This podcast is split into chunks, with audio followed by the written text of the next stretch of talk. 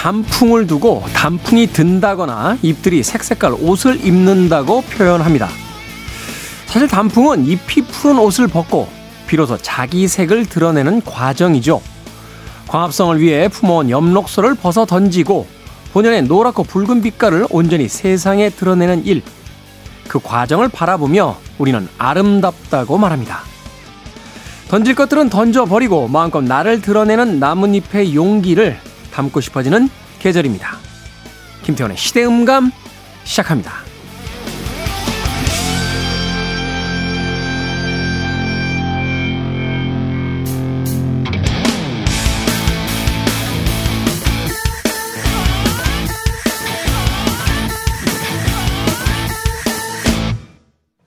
그래도 주말은 온다. 시대를 읽는 음악 감상의 시대음감 김태훈입니다. 이 가을에 산의 색깔을 풍요롭게 만들어주는 단풍. 이 단풍은요, 나무의 잎이 더 이상 활동을 하지 않게 되면서 나타나는 현상이라고 합니다.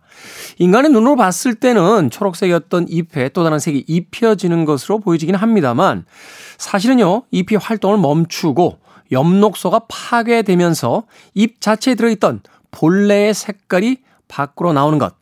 그것을 단풍이 든다라고 말한다라고 합니다.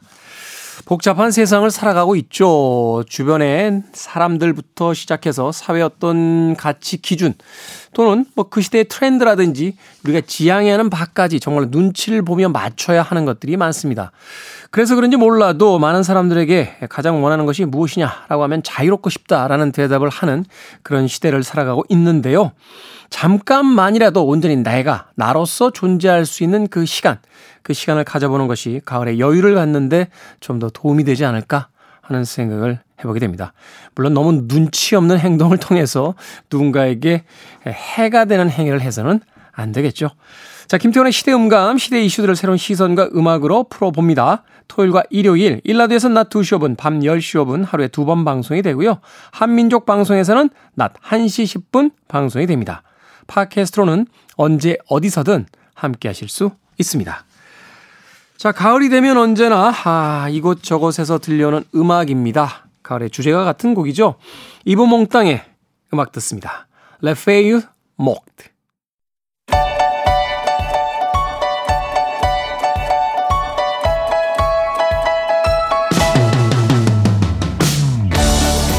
우리 시대의 좋은 뉴스와 나쁜 뉴스, 뉴스 Good and Bad, KBS 디지털 뉴스부의 박혜진 기자 나오셨습니다. 안녕하세요. 안녕하세요. 자, good news와 bad news. 오늘 정세배 기자는 잠깐, 아, 취재를 위해서 나갔다라고 네, 하는. 사실 오늘 그 출연을 하기로 돼 있었는데 예, 급한 연락을 받고 지금 취재를 나갔습니다.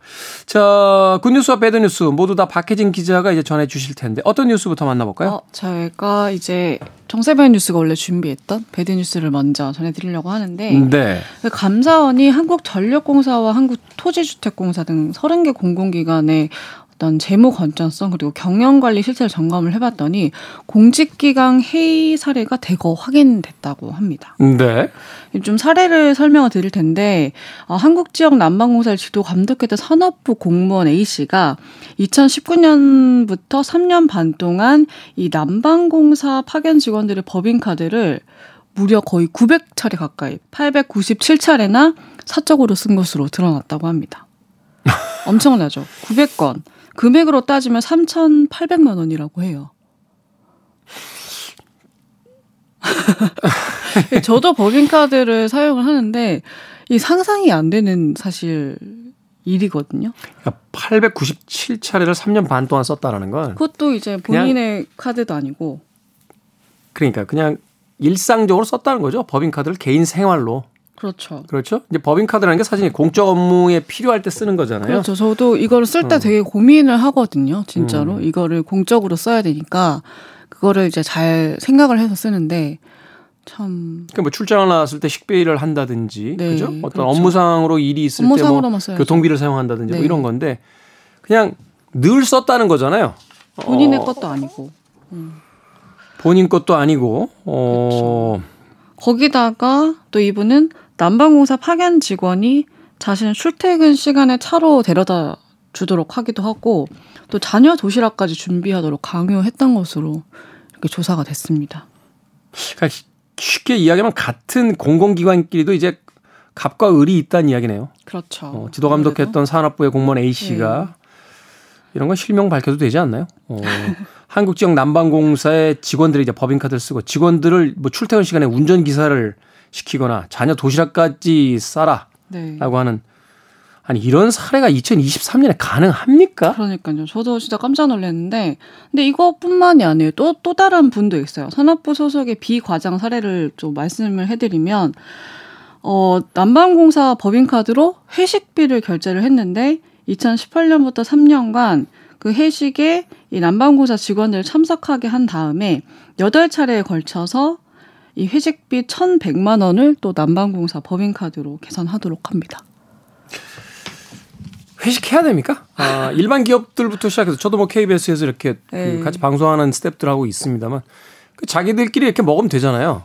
그죠? 그렇죠. 이 회식비나 이런 것들 기업에서 항상 이렇게 책정하고 뭐 비용 처리하고 이러는데 전 세계에서 회식을 이렇게 하는 기업 문화가 있나요? 뭐, 들어본 적이 없는 것 같은데. 그죠. 뭐 친구들끼리 사실 먹을 때는 또 각자 건도 각자가 내기도 하고 그렇기도 하는데 참 아직까지 이런 문화는 바뀌질 않네요. 코로나 때 조금 잠잠해져서 어, 사라지는가 했는데 다시 또 어, 또 있습니까? 근데 일단은 이, 이 건에 대해서도 뭐 남방공사가 이런 사실을 알면서도 일단 법인카드 회수 조치를 안 했다 이렇게 감사원이 밝혔고 이 사안에 대해서 이제 감사원은 그 앞서 말씀드렸던 900차례 썼던 그 공무원 A 씨에 대해서는 파면을 요구했고 또 산업부 비과장에 대한 정직 뭐 이런 거를 요구를 했습니다. 또 다른 사례도 있어요. 이제는 한국 남부 발전 영남 화력 발전소에서 있었던 일인데 여기 소속 부장 CC 등 직원 15명이 사택을 부당한 방식으로 저가로 매입을 했다가 적발이 됐습니다. 이것도 굉장히 황당한 일인데 이 소속 회사의 남부 발전이 2014년에 동서발전과 공동으로 소유하고 있던 울산 광역시 사택 지분을 매각하려고 하니까 각자의 돈을 모아가지고 이 CC의 명의로 입찰에 낙찰을 받았거든요. 네. 이 15명 중에 사택 매각 업무 담당자도 끼어 있었고요. 어, 최초 낙찰 예정가의 53% 수준인 23억 원의 이 남부발전의 사택 지분을 사들였습니다. 이거 업무상 배임이나 횡령 같은 그쵸. 것도 적용이 되는 거죠. 네, 그리고 그렇죠. 또 내부자가 끼어 있으면 이거 범죄가 확실한 거죠. 그렇죠. 그래서 이제 일단 이, 이거를 아까 23억 원에 사들였다고 했잖아요. 근데 이거를 이제 동서발전에 100억에 팔려다가 거절을 당했거든요. 그래서 현재 공유물을 분할해 달라는 소송을 제기한 상태인데 그러니까 범죄를 저질러서 얻게 되는 그 사택을 심지어는 지금 소송을 제기해서 그렇죠 나누 나눠 나누게 해달라 뭐 이렇게 한 상태고 그래서 감사원이 이제 이거를 이제 확인을 해서 남부발전 직원 CC를 업무상 배임 혐의로 검찰에 수사 요청을 했고요. 또 CC에게 명의를 신탁한 나머지 14 명에 대해서도 과징금을 부과하라고 관할 지자체에 통보를 한 상황입니다. 이게 과징금 부과 정도로 될 문제인지 잘 모르겠네요. 왜들 이럽니까? 이거 심각한 범죄 행위 아닙니까? 범죄 행위죠. 그 국가에서 그 국민들의 세금 관리 잘 해달라고 월급 받으시는 분들이 국민들 세금 지금 막 마음대로 운용하고 계시고 남용하고 계시고 또 직위를 사용해서 범죄 저지르고 계신 거잖아요. 또 있습니까? 아, 이게 계속 사실 설명을 해드리고 싶지 않은데 또 있어요. 이 검찰에 고발되거나 수사 요청이 되지는 않았는데, 어, 한국토지주택공사는 고졸사원 대상으로 사내 대학을 운영을 했었는데, 2015년부터 7년간 비전임 교원 17명을 비공개로 채용했거든요. 근데 모두 퇴직자였어요. 그러니까 이분들이 주에 한 두세 시간만 강의하면서 일주일에? 연, 예, 연봉 9천만 원을 받았다고 감사원이 밝혔는데 두세 시간 일하면서 9천만 원. 그러니까 뭐, 뭐 엄청난 거죠.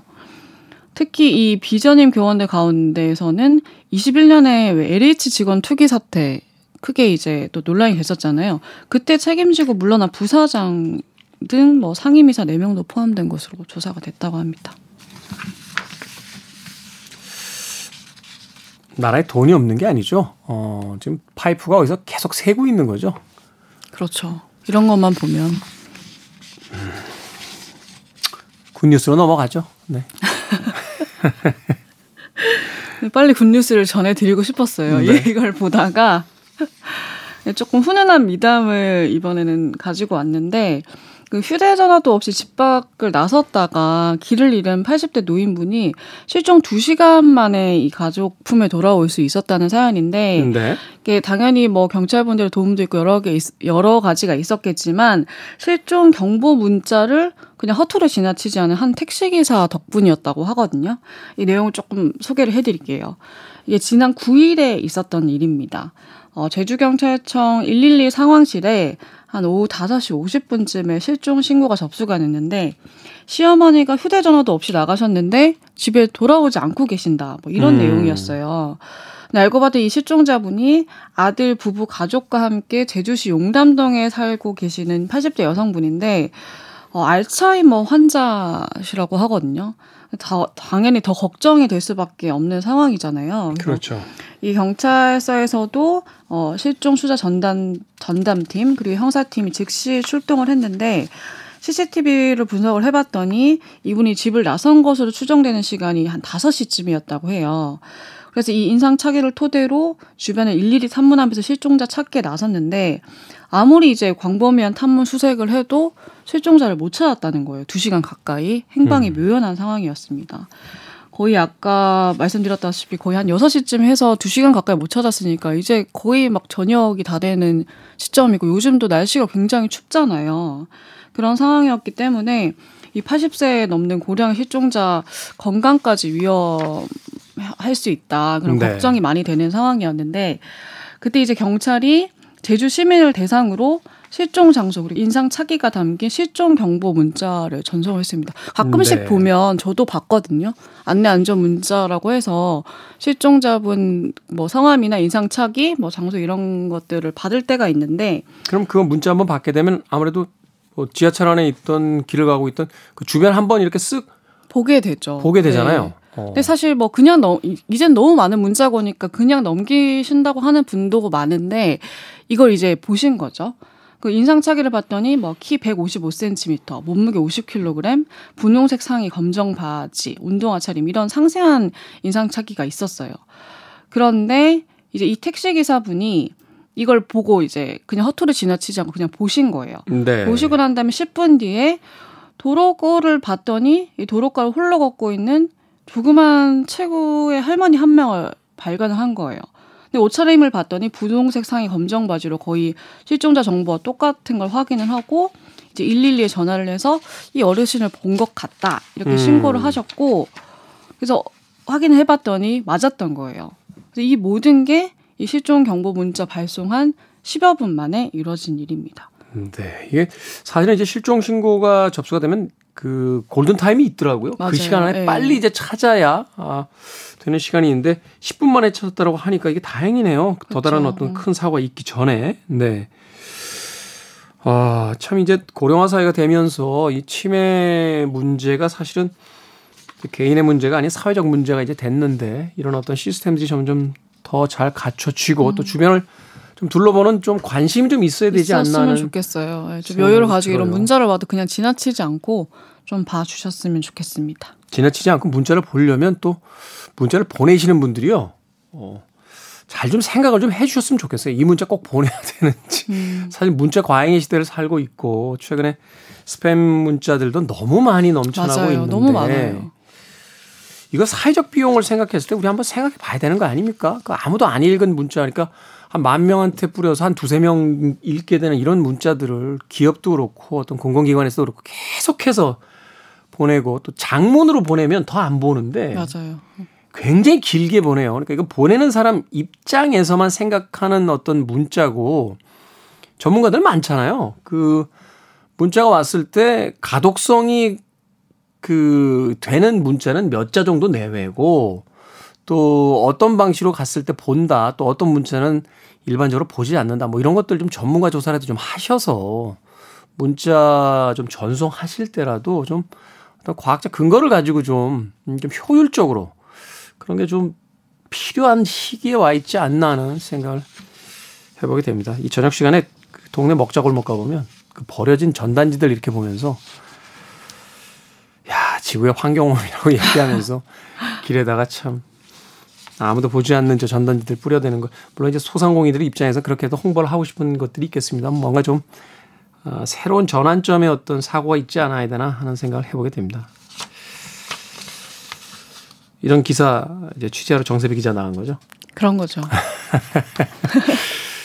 오늘 뉴스 배드 뉴스에서 너무 진을 빼가지고 맞아요. 뉴스 Good and Bad 박혜진 기자와 함께했습니다. 고맙습니다. 고맙습니다.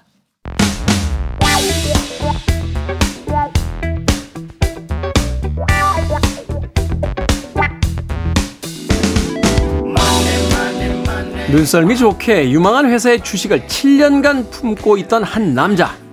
드디어 주가가 오르기 시작하고 수익을 실현하는데요. 매도 후에도 주가 상승이 계속되자 남자는 주택담보대출을 받아 다시 같은 주식을 풀 매수합니다. 그때부터 주가는 폭락하고 버블은 꺼지고 저점 매수와 물타기를 반복하던 남자는 결국 눈물을 쏟으며 전 재산의 90%를 잃게 됐죠. 이 이야기의 주인공은 바로 아이작 뉴턴입니다. 만유 인력의 법칙을 만든 세계 천재도 돈의 감각은 따로 길러야 합니다. 우리 시대의 경제 이야기 돈의 감각 더 퍼블릭 자산 운용의 김현준 대표님 나오셨습니다. 안녕하세요. 네, 안녕하세요. 김현준입니다. 아이작 뉴턴이 살아 있었다라면 방송 듣고 대표님 소주 한 잔 하시죠 라고 전화라도 걸려올 것 같습니다. 1720년대 초의 이야기니까 지금으로부터 무려 300년 전의 주식 시장에 대한 이야기인데 이 주식 시장의 본질은 별로 안 바뀌는 것 같아요. 버블이 끼기도 하고 폭락과 폭등을 반복하기도 하고 아주 똑똑한 사람도 돈을 잃기도 하고요. 아니 세상에나 아이작 뉴턴도 돈을 잃으면 누가 따는 겁니까 도대체? 이분이 이거 투자했던 게 아마 그 사우스시 주식회사라는 건데 네. 이게 정말 세기의 버블이었어요. 음. 아마 이분이 이게 아니었으면 평소에는 좀 버셨을 것 같아요. 근데 그 세기의 버블에 또 그때 살아 계셔가지고 세계의 버블 또 있잖아요. 저 튤립. 그렇죠. 거의 그 투자. 수준, 그 수준이거든요. 이게. 네. 그래서 이분도 공부를 많이 하셨겠지만, 아, 이거는 정말 뭔가 세상이 바뀌나 보다라고 이제 뭔가 생각을 하지 않으셨을까 싶네요. 김현준 대표님에게는 개인적으로 이야기 드렸습니다만, 예, 제가 최근에 이제 가지고 있던 주식을 다 정리를 좀 하고, 네. 휴지기를 좀 가지고 있는데, 휴지기의 그 계기가 됐던 게 2차 전지였죠. 어, 계속 올라갔어요. 네. 계속 올라갈 때 쳐다도 안 봤어요. 거품이다, 버블이다, 안 봐, 안 봐. 아니, 난 관심이 없어. 주변에서 다 그거 사야 돼, 사야 돼 할 때도 안 산다니까, 안 산다고, 안 사. 라고 했는데, 어떤 누가, 그래도 조금 사지? 라고 해서, 그럴까? 처음으로. 그럴까? 하고서는, 그때 또 마침 다른 주식을 정리한 금액이 좀 있어서, 네. 그날 딱 들어가서, 그날. 네. 그날 딱 들어가서, 하루 이틀만 조금 오르면 바로 나온다 그러고 딱 샀는데 사자마자 6시간 만에 폭락하기 시작하면서 맞아 맞아. 그날이었죠. 그 이제 아... 2로 시작하는 그 최고, 주식이 하한가 간 날. 최고 고점을 찍은 맞아요, 날 들어가서 맞아요. 거의 뭐 150만 원 뭐 이 정도 했을 때 중간에 정리하고 나왔습니다. 그러니까 차라리 사라 사라 할 때 처음에 샀으면 먹고 먹고 이렇으면 좀 기분이 안 나빴을 텐데 안 사 안 사 안 사 하다가 마지막에 사는 바람에 아. 그 마지막에 저한테 사라고 한 사람 이 있어요. 네. 그게 뭐그 뒤로 관계가 굉장히 소원해지더라고요. 아, 뉴턴 같이 똑똑한 사람이다. 나는 그 정도로 마무리하시죠. 음, 굉장히 똑똑하신 분이에요. 네, 명문대 나오셔서 네, 회계사 하시는 분인데 네, 방송 듣고 있겠죠. 자, 우리 시대의 돈의 감각 김현준 대표의 믿고 듣는 투자 팁 먼저 만나보도록 하겠습니다. 자, 어떤 팁 오늘 알려주시겠습니까? 어, 여러분들이 직접 투자하시는 분도 많지만 이 생업 학업에 바쁘시기 때문에 간접적으로 나는 돈을 누구한테 맡겨야 되겠다 하는 분들도 분명히 계시단 말이죠. 네. 그런 분들을 위해서 좋은 전문가 를 고르는 법을 을 오늘 말씀드리려고 합니다. 좋은 전문가를 고르는 법. 말하자면 이제 나의 나를 대신해서 이제 투자해 줄 사람을 고를 때 그렇죠. 어떤 기관에 어떤 사람들에게 이제 맡겨야지만 안심하고 이제 투자를 진행할 수 있을 것이냐. 그렇죠. 네. 뭐 펀드라든지 음. 이런 거를 고르는 방법인데요. 일단 첫 번째는 그 전문가의 이해관계를 살펴야 됩니다. 전문가의 이해관계. 네. 그 사람이 예를 들어서 뭐 A라는 펀드를 추천한단 말이에요. 그러면 어, 이 사람이 이걸 왜 추천할까? 음. 나한테 정말 도움을 주려고 추천하는 걸까? 아니면 추천을 했을 때 자기한테 뭔가 떨어지는 게 있는 걸까? 순수한 마음일까? 이런 걸 한번 고민을 해봐야 되는데 이제 관광지에 가서 그 해외에 네. 예, 동남아 같은 데 여행 갔을 때 그 택시 기사가 음식점 그쵸, 제가 그쵸. 아는데 데려다 드릴게요. 네. 하면 이제 의심해 봐야 되는 그렇죠. 거죠. 거기 이제 이해관계가 있지 않나 네. 하는 생각. 그러니까 정말 나한테 맛있는 걸 주려고 하는 생각인 거냐, 음, 음. 아니면 어, 내가 물어봤기 때문에 순수한 마음으로 얘기한 거냐, 아니면 음. 식점과 모종의 이제 거래가 있는 거냐를 음. 봐야 되는데. 어, 여러분들이 이제 증권사에 가면은 PB라고 하는 영업 직원을 만나는 경우가 많은데요. personal banker의 그 약자인가요? private banker, personal banker 뭐 두 개 다 될 것 같습니다. 네. 그분들이 이제 뭐 펀드라든지 뭐 채권, 뭐 주식 이런 거를 추천한단 말이에요. 그랬을 때 이렇게 물어봐야 돼요. 아, 당신이 어, 월급을 받고 성과급을 받는 이 평가 지표가 혹시 이런 거를 판매함으로써 발생하는 거냐? 아니면 그것과 관계가 없느냐? 또는 가장 좋은 건 그런 겁니다. 이 상품의 수익률이 올라가면 너도 돈을 벌고 나도 돈을 버는 그렇게 한 배를 타는 건지 아닌지를 물어봐야 되고요. 또 하나는 직접 펀드 매니저를 만날 기회가 있다고 쳐보자고요. 네. 그러면 저 같은 사람이죠. 저한테 어 제가 예를 들면은 선배님한테 돈을 맡기십시오. 저희 펀드에 가입하십시오라고 했을 때, 네. 어 그러면 처음에 두뇌가 어떻게 올라가냐면, 어 그럼 돈이 벌리나? 수익이 얼만데? 뭐 이것부터 이제 고민이 들어간단 말이에요, 사람들은. 그렇죠. 그걸 물어볼 게 아니고, 어, 김 대표, 김 대표는 돈이 얼마나 있어? 그래서 얼마 있습니다라고 하면 그 돈을 지금 어디다 넣어놨어? 를 물어봐야 돼요. 그렇죠. 제가 만약에 저희 회사 펀드를 추천하면서 저는 강남에 아파트를 세 채 가지고 있다. 예를 들어서. 음. 외제차를 모으는 취미가 가지고 있다. 그러면 제 돈의 많은 부분이 아파트나 자동차에 갈 거 아닙니까? 그렇죠. 그러면 그 사람은 물론 그래도 펀드를 잘 운영하려고 하긴 하겠지만은 상대적으로 펀드에 내 돈이 다 들어가 있는 사람보다는 관심도가 떨어지겠죠. 아무래도. 그러니까 그거를 물어봐야 되고 이렇게 말씀하실 수 있어요. 그거 물어보면 대답해 주나? 음. 대답을 잘 안 해줄 수도 있습니다. 네. 성과평가 지표라든지 어 제가 왜 제 돈을 어디다 넣는지 말씀드려야 되죠? 할 수도 있지만 자신 있는 사람은 얘기할 거예요. 일단 이야기를 안 한다고 하면은 그죠. 굳이 응? 어 얘기를 안 해주는 사람한테 내가 같은 배를 탈 필요가 있나? 그렇죠. 한번 생각해 볼 필요가 있는. 아니 본인이 거고. 어디 투자했는지도 안 알려주는데 내 돈을 투자해 달라고 그렇죠. 이야기하기는 좀 어려우니까. 그렇죠. 음, 네. 그런 거죠. 예를 들면 이제 휴대폰을 사러 갔는데 네. 삼성 갤럭시를 파시는 분인데 애플워치를 차고 있단 말이에요. 아... 그러면 이제 어 이거 얘가 하는 말이 정말 이거 화질이 좋고 뭐 어쩌고 얘기하는 거에 대한 신뢰성이 확 떨어지잖아요. 그렇죠. 사실은 그런 경우들 꽤 많이 봅니다. 그 인터넷이라든지 그 SNS 상에서 이렇게 물건 네. 어, 파시는 분들이 있는데 실제로 현실에서 만나면 자기가 파는 물건 말고 어, 명품 들고 다니시고 어, 맞아요. 맞아요. 그런 거 한번 살펴보시는 게 좋고요. 두 번째는 이게 제일 중요한 것 중에 하나인데 유행하는 상품은 안 하면 됩니다.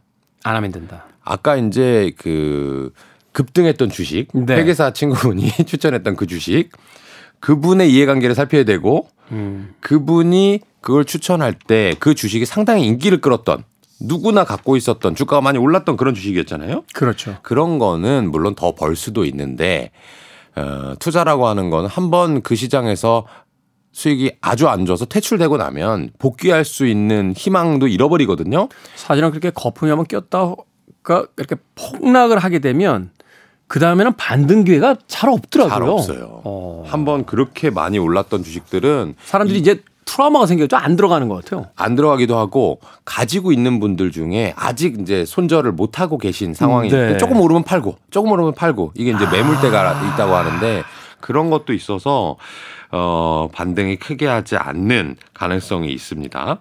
이게 예를 들면은 그럼 유행하는 사람은 무조건 유행하는 상품은 안 좋은 거냐라고 생각할 수도 있는데 유행한다고 해서 그 상품의 기초 자산이나 수익 구조가 안 좋은 건 아니에요. 네. 근데 어쨌건 간에 유행을 하기 시작하면 상품은 같은 건데 수요가 많아지잖아요. 그렇죠. 그러면 처음 투자한 사람과 뒤늦게 투자한 사람 그 2차 전지 주식을 10만 원 투자한 사람, 50만 원 투자한 사람, 100만 원 투자한 사람은 다 같은 주식을 갖고 있지만 기대 수익이나 손실 가능성이 달라지게 되는 거죠. 음. 그리고 또 유행하게 되면 어떤 문제가 생기냐면 그 상품을 추천하시는 분들도 아 이거는 대략 얘기해도 다 사니까 상품을 말하자면 불안전 판매 제대로 설명을 안 해주는 거예요. 아, 아야 이거 알지? 이거 2차 전지니까 다 오르잖아.라고 그냥 설명을 해버리고 그냥 판매를 해버리는 거죠. 제가 몇 가지 사례를 들어드리면은 2007년에 M 증권사의 인사이트 펀드라는 게 있습니다.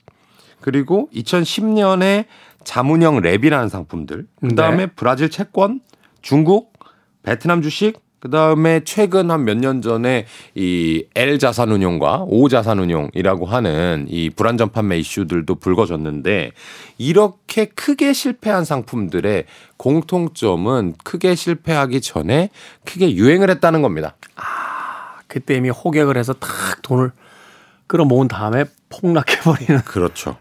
그러니까 내가 이 주식 투자를 하는 이유가 물론 돈을 벌기 위해서 하는 거지만 크게 잃을 가능성을 하나하나씩 제거해 가는 방법이 더 좋다고 한다면 유행하는 상품에 투자하지 않는 것이 좋고요. 그러니까 그 뭐라고 할까요? 이제 약간 비정상적으로 느껴질 만큼 급등하고 있는 상품은 아예 리스트에서 빼는 게 네.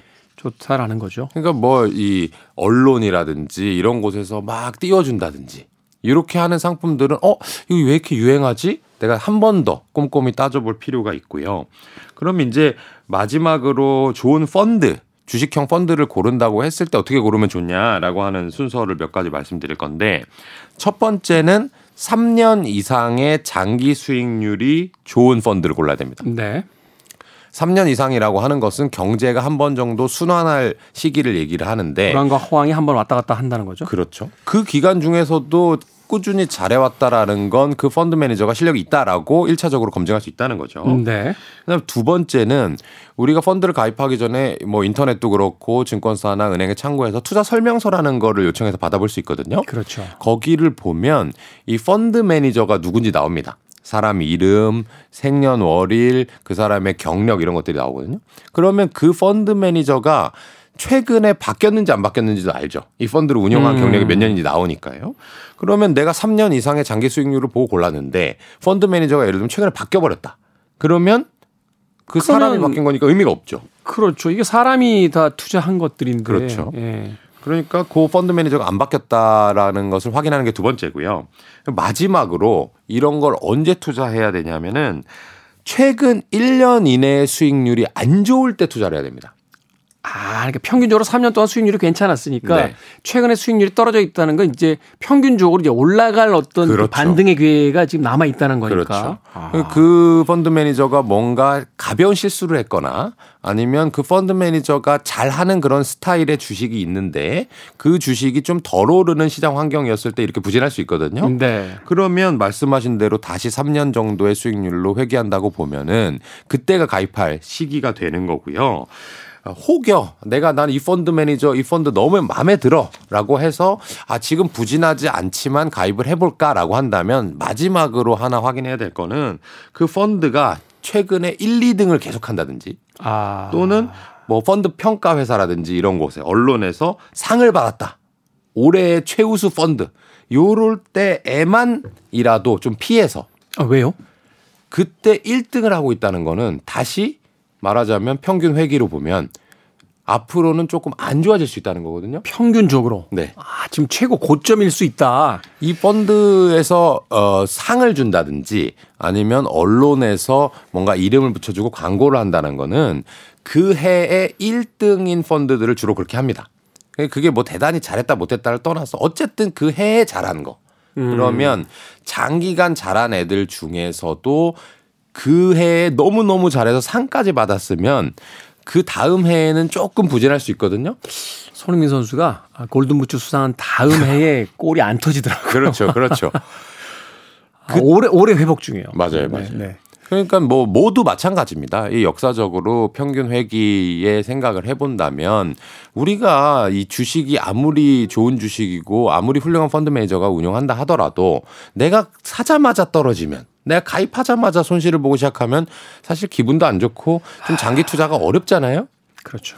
그러니까 웬만하면 그런 펀드 평가 회사에서 상을 받았다라고 하면 그냥 메모만 해주세요. 메모만 해놓고 아 얘네가 예전에 상을 받았었는데 아, 올해는 조금 부진하네. 어 그러면 그때 가입해 볼까? 라고 하는 것이 사실은 단기적으로도 장기적으로도 좋은 펀드를 고르는 방법입니다. 네. 저는 전문가는 아닙니다만 경험자로서 약간 덧붙이면 이 모든 이론을 가지고 있을 때 가장 중요한 건 남이 벌었다는 걸 쳐다보면 안 돼요. 그렇죠. 그렇죠. 그게 지금 1등한 게 남이 번 거거든요. 그러니까. 근데 그거를 이제 귀가 팔랑돼서 사게 되면 유행하는 상품도 사게 되는 거죠. 그러니까 사실은 별로 좋은 결과가 안 나오게 됩니다. 참 인생이라는 게 그 제가 이제 김현준 대표님과 방송을 하기 전전날에 샀어요. 전전날. 그러니까 이 운명이 김현준 대표님을 전전날에 보고 그 다다음 날에 사는 타이밍이었다라면 네. 김현준 대표님이 분명히 하지 마세요라고 그렇죠. 했을 텐데 그렇겠죠. 산 다음에 폭락하고 김현준 대표님과 방송하는 날이었거든요. 맞아요, 맞아요. 그걸 왜 사셨습니까? 라고. 폭락한 이후에, 직후. 네. 매일 아침 전화 드리겠습니다. 돈의 감각, 아, 좋은 전문 투자자를 어, 고르는 법에 대해서 이야기 나눠봤습니다. 음악 한 곡, 어, 듣겠습니다. 어, Owl City의 음악 중에서 Good Time 듣습니다. 김태훈의 시대 음감, 우리 시대의 경제 이야기, 돈의 감각, 퍼블릭 자산 운용의 김현준 대표님과 이야기 나눠보고 있습니다. 자, 김현준 대표의 믿고 듣는 투자 팁 먼저 만나봤고요. 어, 이번에는 이번 주 경제 이슈 만나보도록 하겠습니다. 어떤 이슈 있었나요? 어, 대한항공하고 아시아나항공이 어, 합병 작업을 진행 중인 것은 모두 알고 계실 겁니다. 네. 근데 이게 합병을 한다고 해서 어, 내가 하고 싶다고 해서 다 되는 것이 아니고요. 독과점법이라든지 뭐 여러 가지 어떤 그 사항들이 존재하고 있죠. 맞습니다. 그래서 우리나라에서는 이제 대한항공과 아시아나항공의 합병을 뭐 국가적으로 찬성하는 입장으로 보이고요. 그런데 이게 이제 국제선 여객, 국제선 화물도 다루고 있다 보니까 그 해당 국가에서도 다이 반독점법 을 통과해야 되는 그런 이슈를 안고 있습니다. 그 중에서 가장 문제가 되고 있는 곳이 유럽연합 EU 쪽이거든요. 네. 이쪽에서는 대한항공하고 아시아나항공이 합병을 해버리면 특정 노선, 예를 들면 인천에서 뭐 파리를 간다든지 인천에서 런던을 가는 그런 노선들에 대해서 이 경쟁이 줄어들고 결과적으로는 소비자의 편익이 감소할 수 있다라고 하는 우려를 내놓으면서 여러 가지 제한 사항들을 두고 있거든요. 그래서 그거를 이제 대한항공 입장에서는 해결하기 위해서 몇 가지 어 작업을 하고 있습니다. 예를 들면은 첫 번째가 이제 화물 노선을 우리는 안 하겠다. 음. 그렇게 해서 아시아나가 가지고 있는 화물 비즈니스를 매각한다라든지 또는 일부 노선에 대해서는 우리가 취향을 안 할게. 이제 빠질게 이렇게도 얘기를 했었는데 말하자면 이제 취향의 규모, 매출의 규모도 이제 줄이는 거죠. 그렇죠. 그 독점이 우려되는 그런 항공 노선에 대해서는 어 하지 않고 나머지 부분에서만 우리가 시너지를 내볼게라고 이제 얘기를 하고 있는데 그럼에도 불구하고 여전히 EU에서는 이 독점이 우려스럽다는 입장을 밝히고 있고요.